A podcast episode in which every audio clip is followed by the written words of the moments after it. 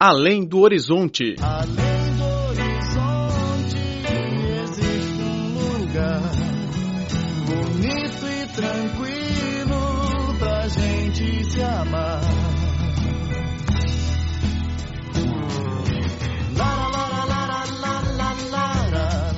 Olá, caro ouvinte, bem-vindo a mais uma edição do Além do Horizonte. A cidade chinesa de Beijing sediou no início de maio a exposição de música em vida de Beijing. A mostra que contou com a participação de um grande número de fabricantes de instrumentos musicais como Yamaha, Casio, Roland e Marshall atraiu mais de 20 mil visitantes. O evento, além de ser uma promoção comercial, ofereceu também shows, palestras e atividades educativas voltadas às crianças.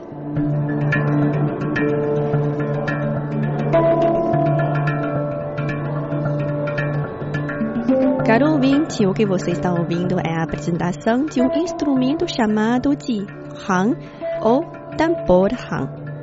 Objeto criado por um casal suíço em 2001 é construído por duas meia conchas de chapas de metal que ficam coladas pelas portas, deixando assim o interior eco em forma de disco voador.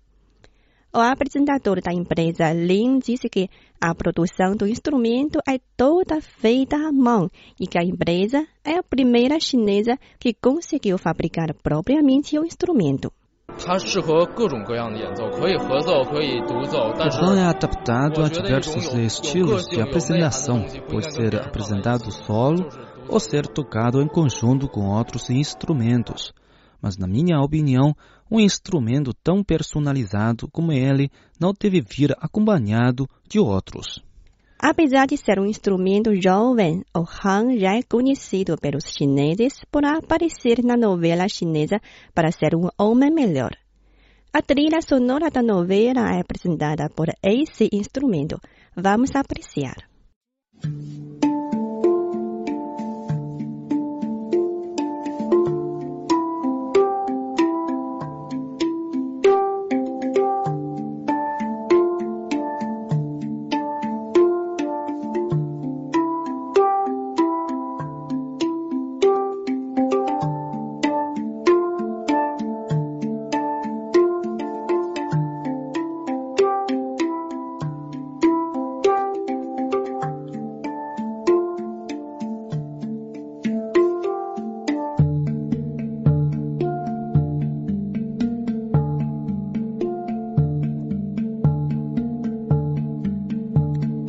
A exposição também mostra os instrumentos bem antigos.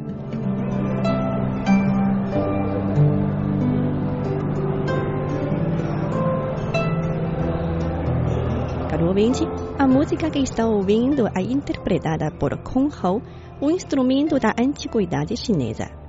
A origem de Kong Hou data da mesma época do Egito Antigo, cerca de 5 mil anos atrás.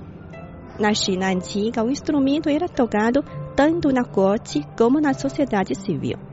Dos anos 700 depois de Cristo, a arte de apresentação de Kung Ho chegou ao seu auge e o instrumento começou a se popularizar também nos países vizinhos, como Japão e Coreia. Ao entrar no século XIV, Kung Ho perdeu pouco a pouco sua popularidade e acabou por desaparecer. Nos anos 80 do século XX, os músicos e profissionais chineses recuperaram o instrumento e se empenharam na sua divulgação. A forma de Kung Ho é muito parecida com a harpa ocidental, mas a apresentadora da fabricante Jiuding, Hong He, indicou as diferenças. 说竖琴是一排琴弦，箜篌是两排琴弦。 a Arcaden apenas uma fila de cordas, enquanto Konghou possui duas filas, com 36 cordas a cada lado. No total, são 72 cordas. Por isso, o Konghou tem um alcance maior que a harpa.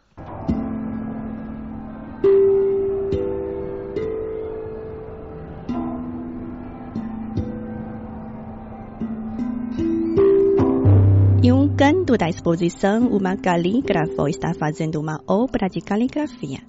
Ela vem do grupo musical Feng Huang Zhiyin. O diretor do grupo, Wang Guangming, disse que o grupo é dedicado à interpretação da música tradicional chinesa. 呃，乐团首先有中国两千多年的律管，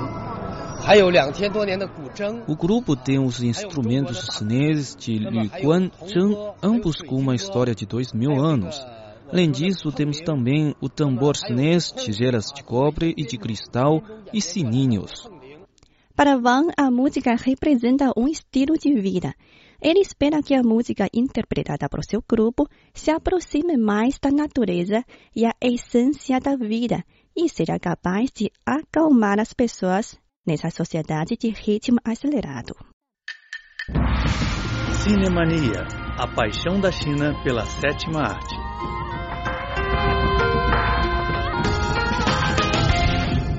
Olá, caro ouvinte, bem-vindo a mais uma edição do Cinemania. A princesa que dirige máquina voadora. A cidade que flutua sobre as nuvens. A menina que entra no país misterioso. Com imaginação ousada, ele criou diversos contos lendários. Durante cerca de 30 anos, Miyazaki se retirou e voltou ao palco por oito vezes. Com 75 anos, continua avançando na carreira de filmes animados. No programa de hoje, vamos falar do grande mestre de animação, o japonês Miyazaki Hayao.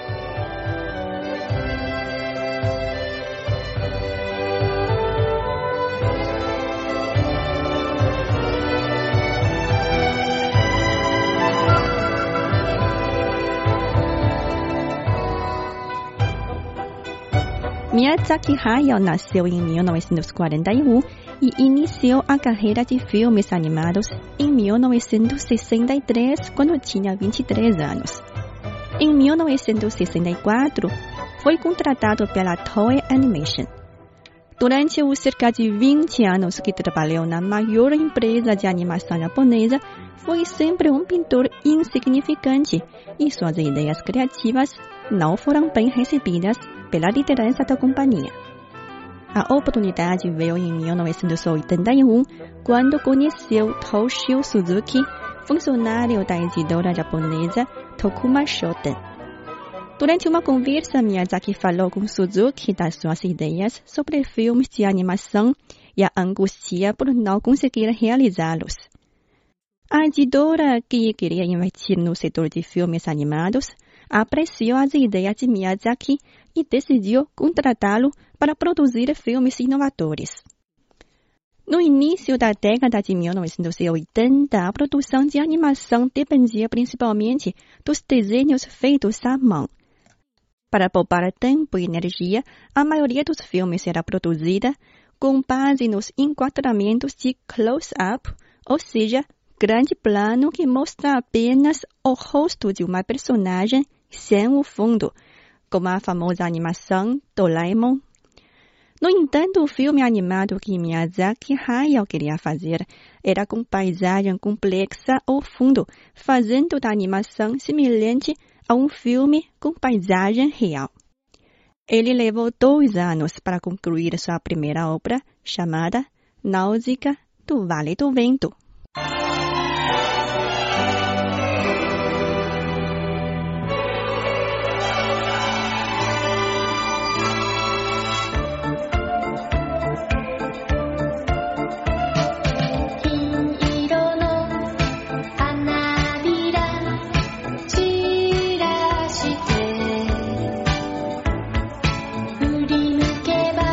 Filme tem como contexto de mil anos depois, quando a civilização humana é completamente destruída por uma grande guerra chamada Sete Dias de Fogo. Os seres humanos se esforçam para sobreviver neste mundo em ruínas e a Terra é dominada por um novo ecossistema formado por cogumelos tóxicos. A princesa Náutica é uma jovem corajosa.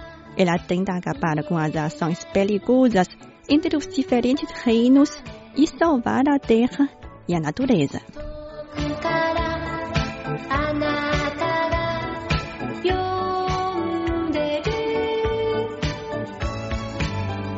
O filme foi lançado em 1984, ano em que Miyazaki Hayao fez 43 anos.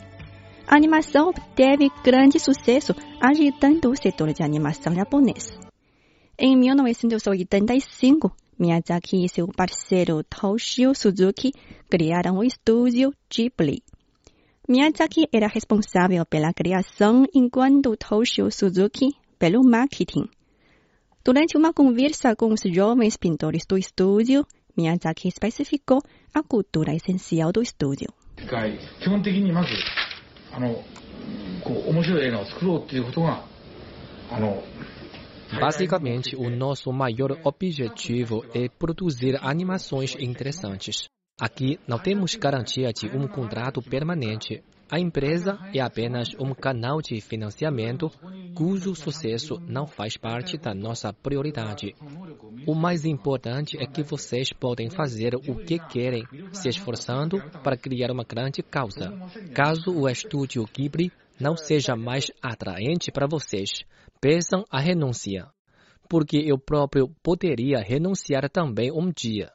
Em 1986, Miyazaki concluiu outra grande obra de animação, Laputa e o Castelo no Céu.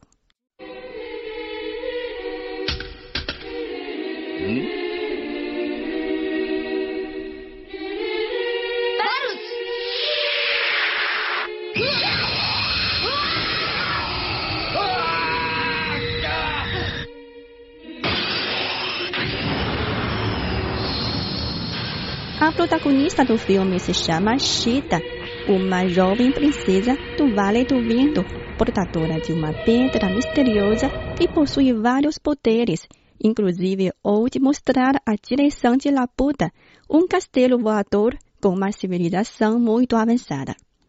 Shita é perseguida por várias pessoas que almejam a pedra. Numa das fugas, ela cai de um avião, mas é salva pelo poder da pedra que a faz flutuar antes de cair em uma cidade mineradora. Nessa cidade, a princesa se encontra com o jovem Pazu, que, ao saber que a moça está sendo perseguida, resolve ajudá-la a sair da cidade. O pai de Pazu foi um aviador que já avistou Laputa, mas ninguém acredita em sua história. O filho deseja mais do que tudo provar a todos que o castelo voador existe. Então ele resolve seguir sua jornada com Shida para encontrar Laputa. Depois de lançar o filme, Miyazaki Hayao anunciou sua retirada da tela. No entanto, após um breve descanso, ele regressou à carreira de animação.